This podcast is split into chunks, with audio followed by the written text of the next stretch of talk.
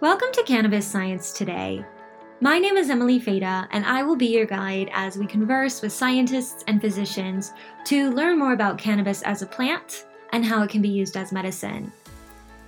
If you've been following along with us for season two, you'll see that we've been expanding our scope beyond just cannabis to cover the medical and therapeutic potential of a wider range of psychedelics like MDMA, psilocybin, and ketamine. We're seeing a lot of efforts around the world to decriminalize psychedelic medicine, so I really hope this will be a good resource to educate about the current state of science and research on these different types of medicine. In other news, we are on Instagram at cannabis underscore science underscore today. So find us there to ask any follow up questions or to just join the conversation about some of the topics that come up on these episodes. And as always, if you like the show, please leave us a review on iTunes. Today we are featuring Dr. Johnny Lisano, an exercise physiologist who specializes in the field of cannabis and exercise science. While he was working on his PhD at the University of Northern Colorado, he and his advisor established the first cannabis and exercise performance laboratory in the nation. In this episode, we discuss patterns that he's observed in his research between cannabis use and exercise performance. And essentially, we discuss whether chronic cannabis use affects your athletic performance. And he measures all sorts of parameters, everything from anaerobic fitness to pulmonary health to the presence of C reactive proteins in your blood. This episode is also really interesting because um, we talk about how some of this in- research indicates that cannabis could be very valuable to be recognized as legitimate medicine for high level athletes, especially NFL players or other professionals who experience a lot of injury or inflammation in their sport. Well, Johnny, thank you so much for joining us today. Uh, and I'd love to get started yeah. by hearing more about your research background and what kind of piqued your interest on exercise science and, and cannabis. Yeah, so originally, um, thanks for having me, by the way. But um, originally, when I was starting my research, I was actually a a exercise and cancer researcher. So, kind of learning about how exercise can potentially mediate some of the negative effects of cancer therapy, like chemotherapy and whatnot. And during my master's, there was this kind of transition period for me where I I wasn't necessarily liking the research I was doing. I was doing a lot of animal related research and it just I wasn't vibing with it anymore and then the opportunity came up to work with this new professor that had just come to the University of Northern Colorado, Dr. Laura Stewart. And we started an initial research project looking at the effects of kefir on the microgut biome um, and really started exploring that. But then it kind of almost happened by coincidence um, and just kind of dumb luck that we started researching cannabis and exercise. In one of our classes that Dr. Stewart was teaching, a student brought up if cannabis had the effect or the ability to impact exercise and how that would affect their performance. And being the good teacher that she is, she said, you know, I really don't know, but I'll look into the literature and I'll get back to you on that next class. Well, we had a data collection section um, later that day, and her and I we started talking about it. And we started looking into literature, and this was back in 2015, and we realized that there really wasn't anything out there, at least nothing that was current, nothing that was relevant, especially being in Colorado. We had just done the recreational legalization there really wasn't any information out there. So we kind of joked at first. We're like, oh, yeah, you know, we're going to become the cannabis researchers. But lo and behold, that kind of spiraled into us starting our first um, study in 2015, kind of just taking a broad approach and recruiting these individuals that were physically active using cannabis products at least one time a week for the past six months and seeing how their performance compared to age match individuals that were also physically active.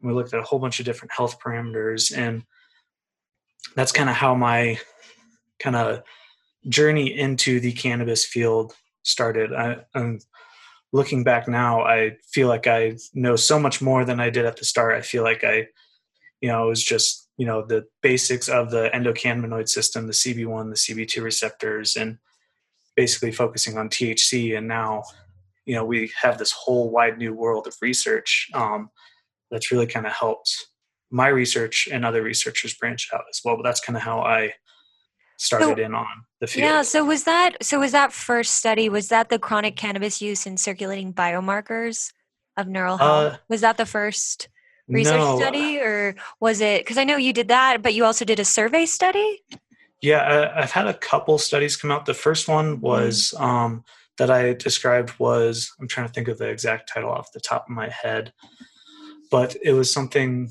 uh, along the lines of you know uh, physically active um, male participants chronically using cannabis and health or something like that um, yeah, I, I, can't really. It's been so long. I yeah, no worries. The exact no name off the top of my head, but was it performance was, and health related characteristics of physically active males using marijuana? Yes. Okay. cool. Um, yeah, uh, published in the Journal of uh, uh, Strength and Conditioning Research. Uh, okay, JSCR. so yeah, so tell me. So let's break down this study. So what were you looking at, and and what um, what did you find? Yeah, so like I said, they're really there wasn't a lot of research out there. So our approach to this first study was very much exploratory. So we we took what I kind of refer to as a shotgun approach, and we wanted to look at all these different parameters. So we wanted to look at respiratory, pulmonary function. Um, so basically, how well your lungs, your bronchial, your respiratory system is functioning, and then we looked at resting heart rate. We looked at resting blood pressure. We we did a slew of performance and test uh, assessments. So including a VO2 max assessment on the treadmill. We did a anaerobic Wingate assessment. So I don't have you ever heard of that? I haven't uh, no. test before. So basically, it's the way I used to describe it to my students when I was at UNC. It's the the worst 30 seconds of your life. You're on a bike. You're pedaling all out at a resistance that determine that's determined by your body weight, and you're going all out for 30 seconds. It's terrible. I've had multiple people throw up after doing this because it's a super maximal assessment. So we had them do that. We looked at their power production. We looked at strength. We looked at some of their balance. We looked at their core stability, this wide range of performance factors. And then we also looked at a couple very basic um, health parameters as well. So since this was in males, we looked at testosterone levels just to see if chronic use was affecting their um, circulating testosterone. And then we also looked at a, another biomarker called C reactive protein. So, what's really interesting about C reactive protein is it can actually be used as an indicator for risk for cardiovascular disease. So, are you at low risk, moderate risk, or high risk?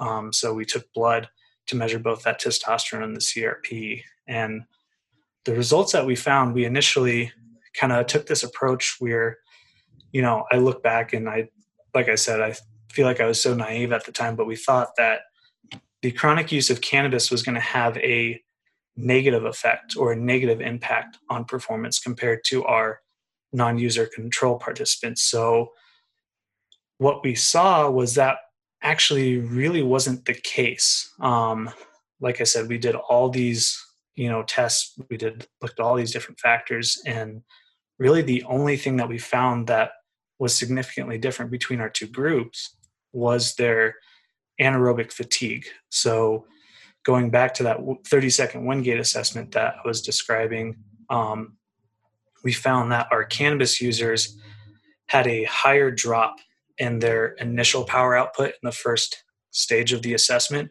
compared to the non users who had a less drop from the start of the assessment to the end of the assessment, which you know we had i think something like 60 plus different variables and as a scientist you have that many variables you expect you're going to see you know a lot of significant differences between these two groups but that really wasn't the case and that kind of really caught me by surprise and you know being a a cannabis user myself. That was kind of an indication that you know maybe maybe we need to rethink this. Maybe cannabis isn't detrimental to athletic performance, a physically active lifestyle, a a healthy lifestyle. Um, and when you say the anaerobic fatigue and the drop rate between that um, 30 second test on, on a bicycle, does that mean that everyone they were starting at the same rate or the same pace based on their weight? And then it was the cannabis users who um, couldn't maintain that pace and they yeah. Dropped yeah. off. Yeah, could you just clarify? Yeah, so basically, when I'm talking about the anaerobic fatigue, is we are taking their initial power output. So everyone, since they're going to have a different weight, their initial resistance is going to be just a little bit different. But we have some equations um, that we can use based on the circumference of the flywheel of the bike that we're using, the resistance to determine how much power they're producing. And so that initial power that they're producing the first five seconds of that assessment, we'll kind of consider that as a like their 100% their peak performance, the highest power that they're going to be producing. Mm. Whereas over the duration of that test, they're because of the energy demands, because it is a very strenuous assessment, it requires a lot of energy. The muscles are going to start to fatigue, and they're not going to have that energy in order to maintain that power output over those 30 seconds. So it's going to start to gradually kind of diminish that power output over the 30 second assessment. And that anaerobic fatigue is basically that diminishment from their initial power output to their final power output. Mm-hmm.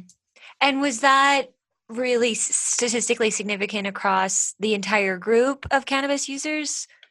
Yeah, so comparing the the overall average of our cannabis user group to our non-user group, there was a significant difference present between that mm-hmm. anaerobic fatigue. So we found that they they did have a higher rate of fatigue in our cannabis users compared to our non-users. Mm-hmm. We're still not 100% sure as to why that might be. Um, there is some research out there suggesting that cannabinoid receptors like the CB1 receptor may have an interaction with our mitochondrial function. It may impact other enzymes within the cells that contribute to the metabolic function of the skeletal muscle cells. But that kind of that side of performance research is still very limited at this point in time in regards to cannabis and cannabinoids. Mm-hmm, mm-hmm. And were all of the were all of the subjects, all of the participants in the study that you were looking at, were they all um, involved in like different ranges of physical activity and exercise outside of um, the testing, or did it really yeah. vary? Yeah, so we had some variation there. We tried to recruit participants that were of a mixed um, kind of uh, endurance and resistance type of training. So, kind of almost cross training type athletes. We didn't want to be too far into the spectrum of, you know, just endurance athletes or just resistance athletes because we were kind of taking the shotgun effect. And typically, you know, you think of your average physically active person, they do a little bit of both. They they might lean more to one side on the resistance or the endurance side of their training, but typically it's a combined approach. So our basic requirement was that they were kind of they were both or everyone was engaging in some form of endurance and some form of resistance exercise and that they were at least meeting ACSM's uh, weekly physically activity requirements of at least 150 minutes of moderate physical activity a week. Mm-hmm, mm-hmm. So, other than and other than the anaerobic fatigue among these participants, there really wasn't any difference between the mm-hmm. cannabis users and the non-cannabis users. No, it, there there wasn't. Which, as a researcher, you know, just starting my PhD after finishing up my master's was intriguing yet frustrating at the same time because in research we have this propensity to only focus on finding significant results we we need to see a difference between our two our two groups three groups whatever it is but for me it was really kind of a an eye-opening and a learning opportunity to see like oh like from my kind of perspective now like the lack of results is still significant it means that cannabis is not having either a positive or a negative impact mm-hmm. on this mm. performance. So, and were you able to control the ways that the um, the cannabis using group consumed cannabis, or did you have data or information on whether they were smoking or whether they were using edibles and, and what kinds of cannabis they were using?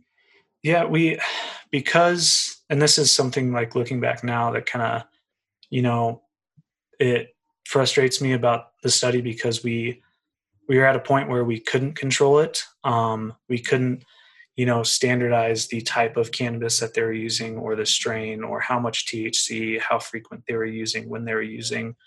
But what we tried to do was find participants that were using cannabis primarily through inhalation methods, kind of what whatever method they were using, if they were primarily using through inhalation, we wanted to at least standardize that.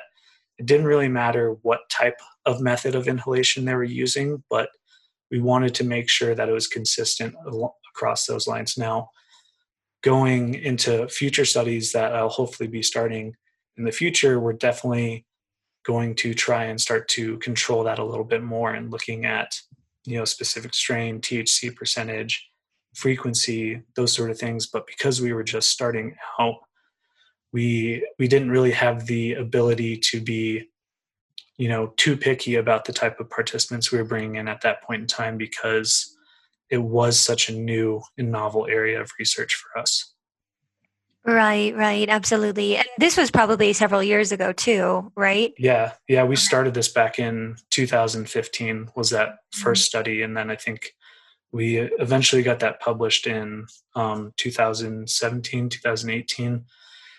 So Mm-hmm, mm-hmm.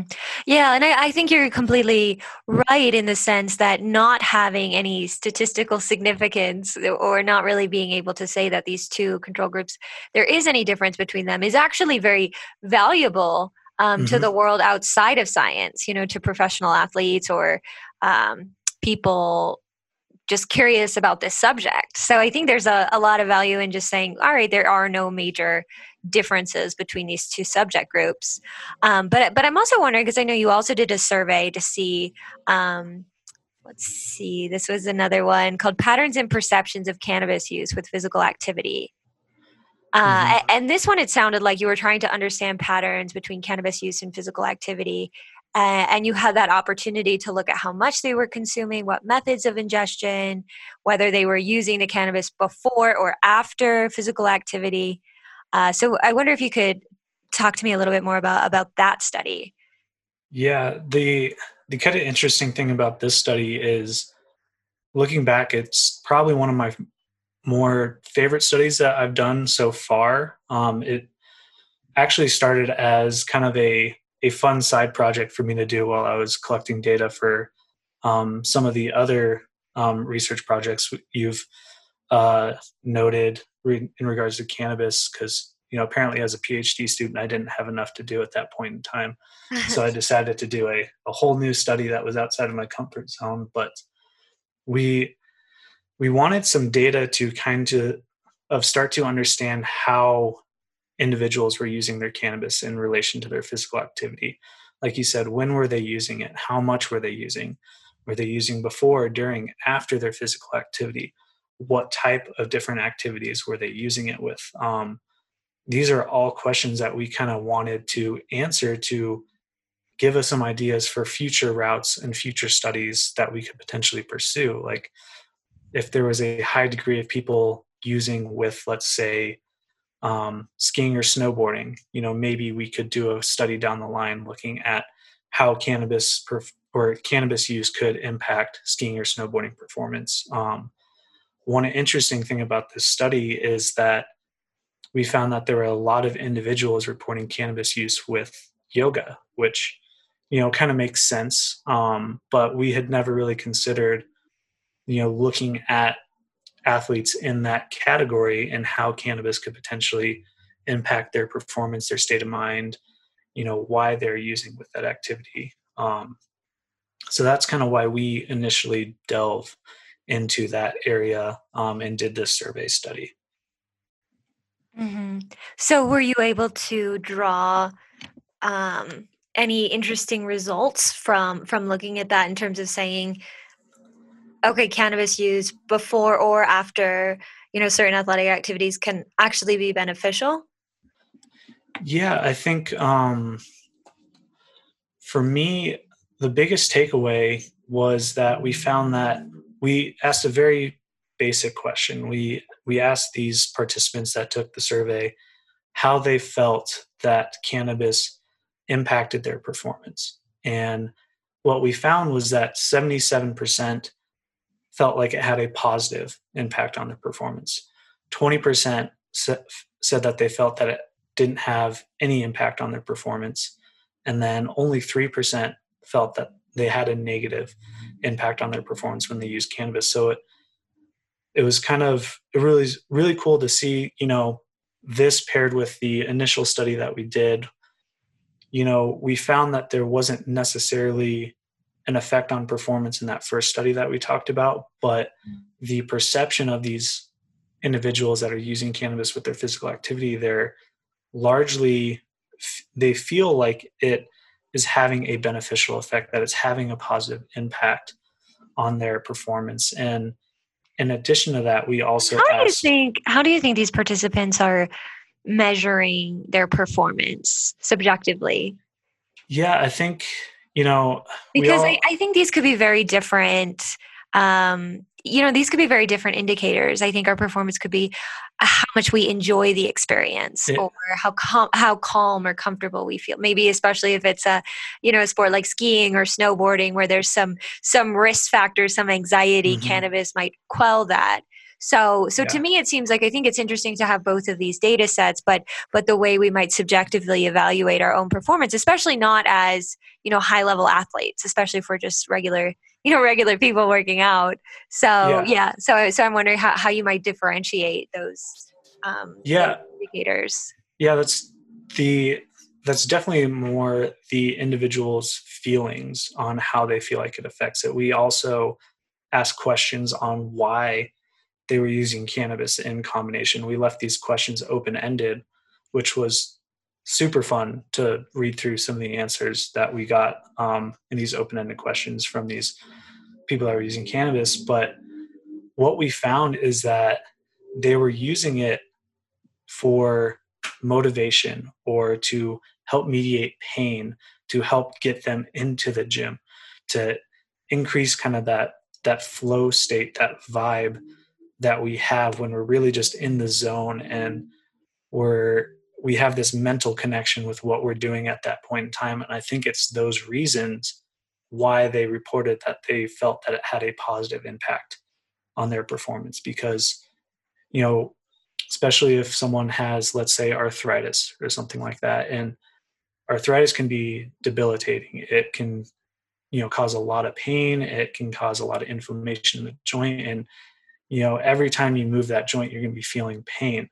But if someone can use cannabis and help mediate that pain, even just for a little while, that gives them the opportunity to be active and work out, you know, they're going to feel like they had a better workout when they were on cannabis as compared to when they weren't because their pain is seemingly more dissipated.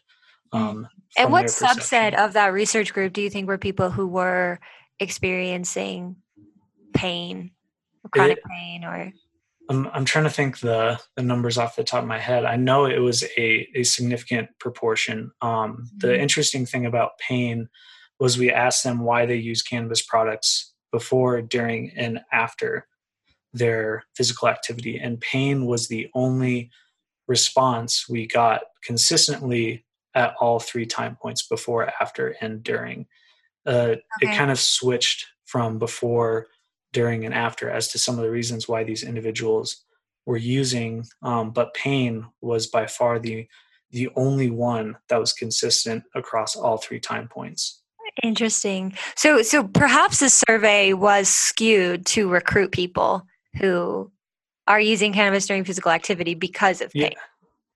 Yeah. it whereas if may, you, you're not really experiencing pain it, it, wouldn't occur to you to use cannabis before working out or, or wouldn't feel necessary yeah, I, I, don't know if it's necessarily skewed towards people who are using it specifically for pain. Um, I think it is definitely skewed towards people who are using cannabis with physical activity because that's what it was designed for. But, you know, like you mentioned, maybe because these individuals were experiencing pain, it made them more likely to want to go work out. Uh, is that kind of uh, well, no, I th- actually I think I mean it, it's it's tricky to really point at the exact variable, but but I would say absolutely if we were to look at a large subset of humans who use cannabis versus don't use cannabis, I would say probably people who are drawn to cannabis probably do experience more chronic pain than yeah yeah of course i yeah i'm not trying to criticize the validity of the study. No no no that's definitely um,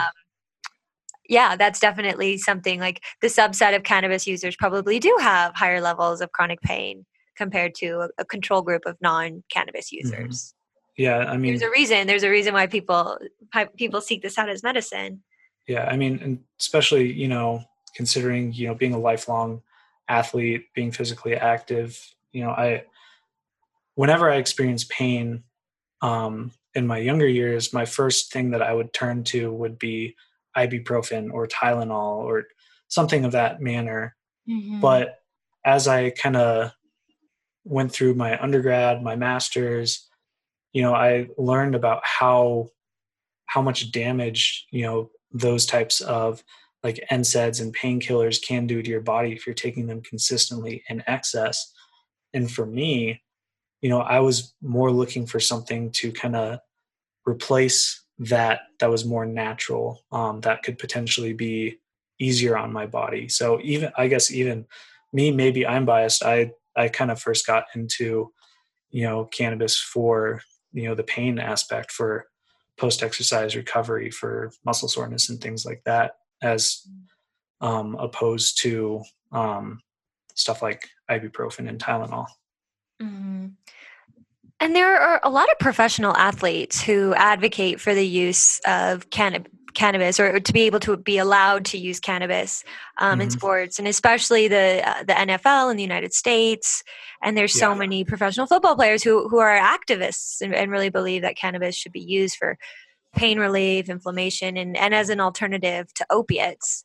So, mm-hmm. so what do you think, and how could this research might actually um, help, you know, promote that cause? And, what is the best way, based on your knowledge of exercise science and cannabis, what is the best way to incorporate cannabis into an athletic regimen? Is it really best used for recovery, or is this something that athletes should have the opportunity to use? you know prior to practice prior to a game and and if, yeah. if that's you know an option then does it have any performance enhancing abilities that we need to be aware of yeah i i think ultimately you know if we are going to start to permit these athletes to potentially use cannabis in combination with their competitions and practice and training schedules you know ultimately i think that should be left up to the the athlete in determining how they want to use that um, for themselves because you know we're all different. We respond differently. We use different supplements we eat different foods just because we kind of gravitate towards those differently. But i think at first to to kind of bridge that gap at first to first integrate it into these professional sports in these athletes um, i think it's it would be very hard to you know get these uh, major organizations like the NFL or the NBA to let their athletes compete or practice while they're under the influence because that could potentially be a, a liability for them um, if they get injured or something like that when they're under the influence. Um, we we don't know quite yet if the acute use of cannabis, so just a single use of cannabis, is going to improve or impact performance that's something that i would love to kind of start looking at um, down the line here in the next uh, year or two but i think initially where it would best suit these athletes would be potentially for recovery um, helping them mediate that pain post competition i mean i i've spoke to multiple nfl players that were either currently or after their careers in the nfl and you know, we see them as these big, burly guys. They're very highly trained athletes, and we see them out on the field doing these incredible things with their body. But what we don't see is the stuff behind the scenes. you know that monday through friday even saturday they they're hobbled they are experiencing a lot of pain they're basically every time they're out on the field they're experiencing these miniature car accidents it takes a huge toll on the body they're going to be experiencing a lot of pain inflammation i think that is the first area that we could start to begin to integrate cannabis use to help mediate that pain to help mediate that chronic severe inflammation to help them get back onto the practice field not experience as much pain and ultimately perhaps that could even let them perform better even if they're removed from the use of it because they're mediating that inflammation. They're having a better kind of recovery progression hmm hmm Yeah, I think that's that's really interesting and, and valid. I really hope to see, um, yeah, these these athletes being able to design their own pain Mhm. recovery programs because it, it's, I mean, football especially, it just looks like such a brutal sport. yeah it's i mean i i used to play football in high school and you know even at that level you know you're going through just these massive collisions every play and it it takes a toll on your body i mean even as an 18 year old kid like i i had a bum shoulder i had a bum knee i had a broken foot like Mm. it, it takes a lot out of you and i'm sure at their level that's exacerbated to the nth level because they are these large individuals that have been doing it for years um, but i think we need to start to kind of integrate not only the science but the education as well. And you know you probably you know face this a lot of times as well. There's still it, it's diminishing but there's still a social stigma towards cannabis use. And i feel like there's a large large portion of people out there that do probably use cannabis on a regular basis but they might not necessarily be open about their their cannabis use because they're afraid of how friends family colleagues might judge them because there is this social stigma attached with it still hmm Yeah, absolutely. So, and I, I, before we get into, well, actually, um, before we get into one of other paper that you you worked on, I want to talk about a headline of um, some of the research in the exercise science field. And this is something I recently learned about, but I guess there's new research coming out of Europe saying that the runner's high, so that feeling of euphoria um, that we might get after a period of intense exercise or a long run, um, is actually might be caused by endocannabinoids instead of endorphins, as scientists long thought. So I'm wondering if you know about this, you know, about this study or about what this new research could potentially mean in terms of understanding that connection between um, exercise and you know the feel good effects and also cannabis and the feel good effects. yeah it, it's it's really interesting you know when i first saw this study when it um, came out i was it, it was kind of this thing that kind of almost like a light bulb went off in my head. It was like oh well that kind of that makes sense because we have this high prevalence of endocannabinoid receptors within the brain um, primarily the cb1 type but we also have some other receptors cb2 trpv channels you know the list goes on. It feels like we're discovering more receptors every day, but we also have um, serotonin and dopaminergic receptors that we have also observed can be reactive to cannabinoids, um, especially phytocannabinoids like CBD. Well, our body naturally produces these things called endocannabinoids, endogenous cannabinoids, so they're natural to your body. And they have a similar chemical structure or a 3D um, structure to these phytocannabinoids. That's why phytocannabinoids can kind of interact with these receptors within our body, is because they're mimicking these endogenous cannabinoids that we have. And this research came out suggesting that when we're exercising, we get endo, excessive endocannabinoid, endocannabinoid release from, you know, our muscle, our brain. And when that happens, that's going to start to saturate these cannabinoid receptors, these dopaminergic receptors, these serotonin receptors, and kind of produce this feeling of euphoria that we get. I mean, that's what dopamine and serotonin are primarily for. It's to promote a kind of a feeling of, you know, feeling good, um, lift your spirits, that that sort of thing. So, if exercise is promoting this natural release of endocannabinoids, maybe that is what is contributing to the associated runner's high, that feel good, euphoric effect that we get when we're exercising. And we used to think that it was um, endorphins. And the interesting thing about endorphins is that we do know that there is some increased release during exercise, but they're not readily available to pass that blood brain barrier as easily as endocannabinoids are. So their effects on the body are less diverse than that of those endocannabinoids that we naturally would be releasing during exercise.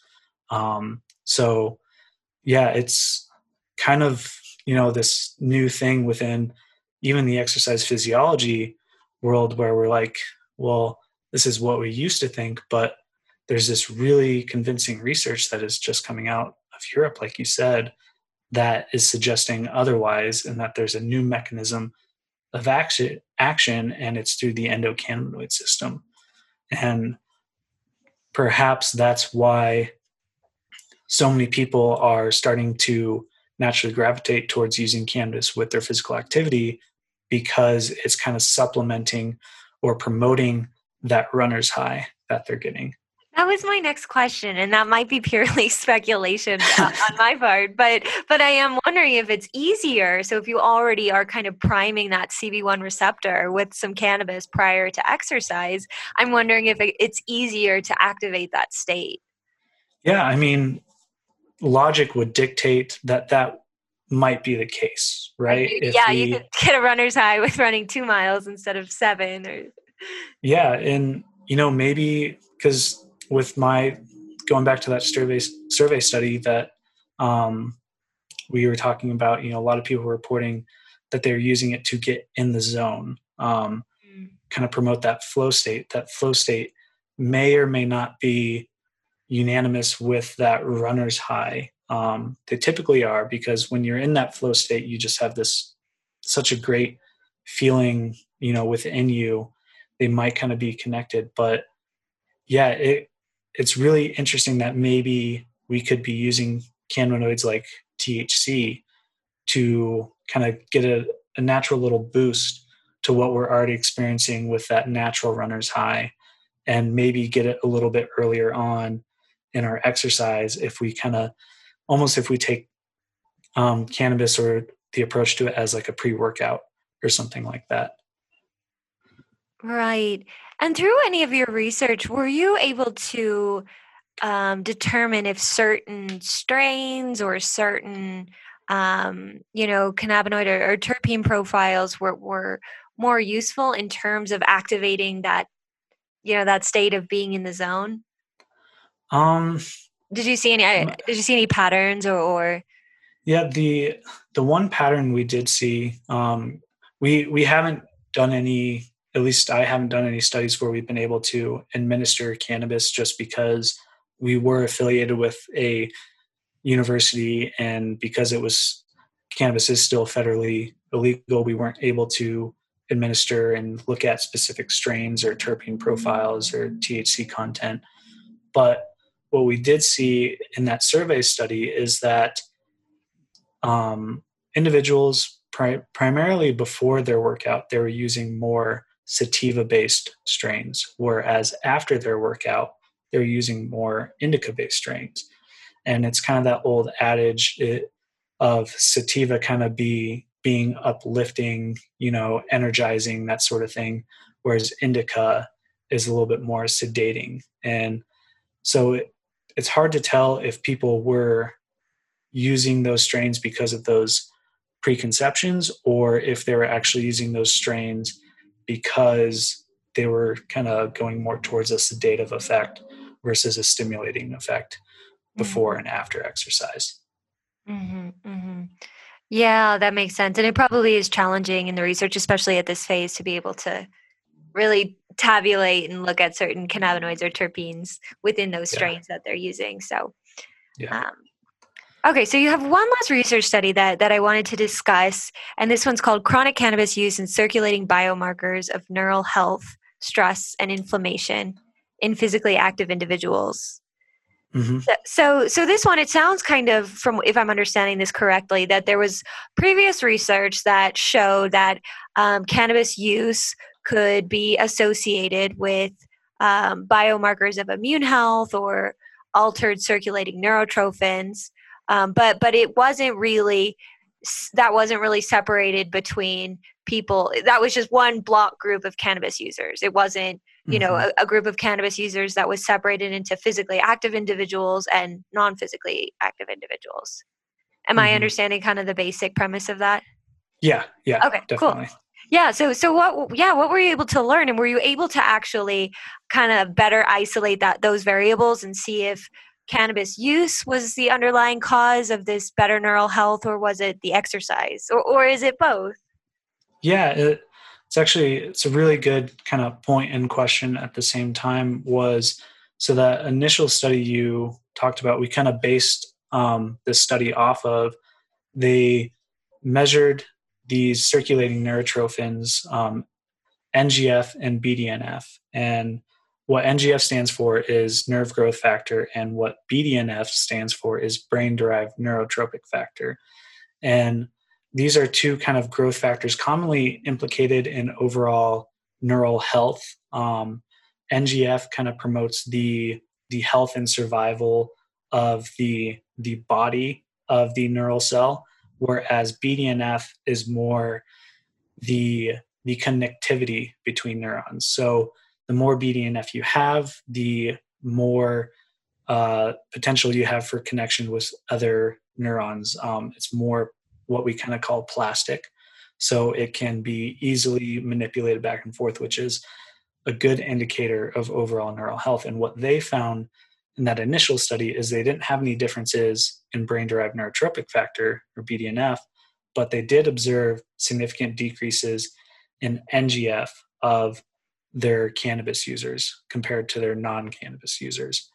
And what we wanted to do is we knew that based on previous research that exercise has actually been shown to be beneficial of both these neurotrophic factors. It actually has abilities to boost them. That's why you know exercise is so great for you know cognitive function um, and that type of thing. So we kind of wanted to see if there was a difference between uh, individuals that were using cannabis that weren't physically active or necessarily physically active, and then individuals that were using cannabis and were physically active. And so we measured both BDNF and NGF in these physically active cannabis users, and then we compared them to a non-user control. And what we found was that that that difference that was observed in NGF in the initial study that we based our study off of actually disappeared. So there was no longer a significant decrease of or diminishment of NGF in cannabis users, suggesting that maybe exercise actually has an overall protective effect of NGF. Whereas conversely, in with the BDNF, we found that cannabis users had a significantly lower concentrations of BDNF compared to our non-user controls. However, I will say, um, while the cannabis users did have significantly lower BDNF, their concentrations of BDNF were still considered within normal, healthy ranges. Um, so my kind of takeaway from that when I tell people kind of the short and sweet of that study is basically if you are going to be using cannabis, you might as well be physically active because it, physical activity may have some protective effects over some previously reported detrimental effects that we've seen with regards to those neurotrophins. Um, but yeah. Mm-hmm, mm-hmm. That's really interesting. Yeah, it sounds like so much of your research is being able to break down all of these different variables that go into creating, you know, healthy physiology and a healthy brain and saying, okay, well, is it really cannabis that is the problem or is it lack of yeah. exercise or sedentary exercise and and if cannabis can help us exercise and then does that mitigate the potentially negative effects it, exactly can can cannabis affect performance and can it be part of a a healthy lifestyle mm-hmm. um, can if someone is interested and they're very conscious about what they put into their body can we in good conscience say like oh yeah if you are thinking of adding cannabis to your your wellness routine you don't have to worry about that negatively impacting your health if you are physically active or you know vice versa. Um, that's kind of the whole kind of point of the research that i've been doing is we have this social stigma we have these conceptions of, about it. How do we address that? How do we put science behind that? And how do we convey that science to the average everyday person so they can make informed decisions about their health. You know i'm not necessarily I, I, have my own opinions. I i do use cannabis myself but i'm not necessarily here to sway people one way or the other like oh yeah everyone should be using cannabis or oh no one should be using cannabis. I want to give them the information so they can make that decision themselves and make an informed decision about mm-hmm. it and when you're looking at athletes, especially, you know, professional athletes or people performing at a very high level, mm-hmm. what are what are the alternatives to cannabis to reduce pain or reduce inflammation? And have you because I think sometimes it's always a cost benefit analysis in terms of whether yeah. we should choose to use something or, or not. So so what do athletes use instead pro athletes use instead of cannabis um, it, and how might cannabis be compared to that if we were actually yeah. to say well this you know this professional athlete needs something to deal with the pain and the inflammation of putting their body through through so much uh, yeah. rigorous activity what what are the options and how could cannabis you know rate in terms of other alternatives yeah, I mean, the, the two primary options that are typically presented to professional athletes um, are either opioids of some form to help manage the pain that they're experiencing, and then also um, uh, cortisone. So, cortisone is uh, a, it's a steroid hormone. It can have anti-inflammatory effects. It can suppress pain, and we also know with opioids the uh, the issue with those is yeah they're great at killing pain but they're highly addictive. And you know if we're giving these athletes these opioids they're popping them like candy you know for you know however many weeks out of the year during the season to help mitigate their pain how likely are they to get addicted become reliant on those? It's just to me those both don't seem like great options, um, especially the um, the uh, why is it slipping my mind right now? I just I just said it the uh, the steroid shots because while they're great at acutely mitigating the inflammation and the pain, what they do is they actually cause fibrosis and degradation of wherever you're going to be injecting them. So if you're injecting them into your knee or your spine, they're in the long term, especially if you're using them repeatedly, they're going to be doing more harm than good. And, and how mind, common are those steroid shots? Like, if we were lo- to look at an NFL player, how frequently are they getting those? Uh, from my understanding, they're fairly frequent. There was actually a a pretty good um, example of this happening earlier in the year with the um, quarterback of the San Diego Chargers, Tyrod Taylor he had a couple cracked ribs and he was receiving one of these shots um, prior to the game. And the physician that was administering the shot actually punctured his lung um, while administering this um, which you know is insane to think of but that's just one example of among you know hundreds of thousands of NFL players who are probably receiving these shots on a regular basis especially since a lot of their contracts are incentivized. So they don't get paid unless they're playing. Um, they get bonuses for how many tackles they get, how many games they play in, that sort of thing. So there's a lot of pressure on these athletes to be on the field as much as they can, even if they are injured.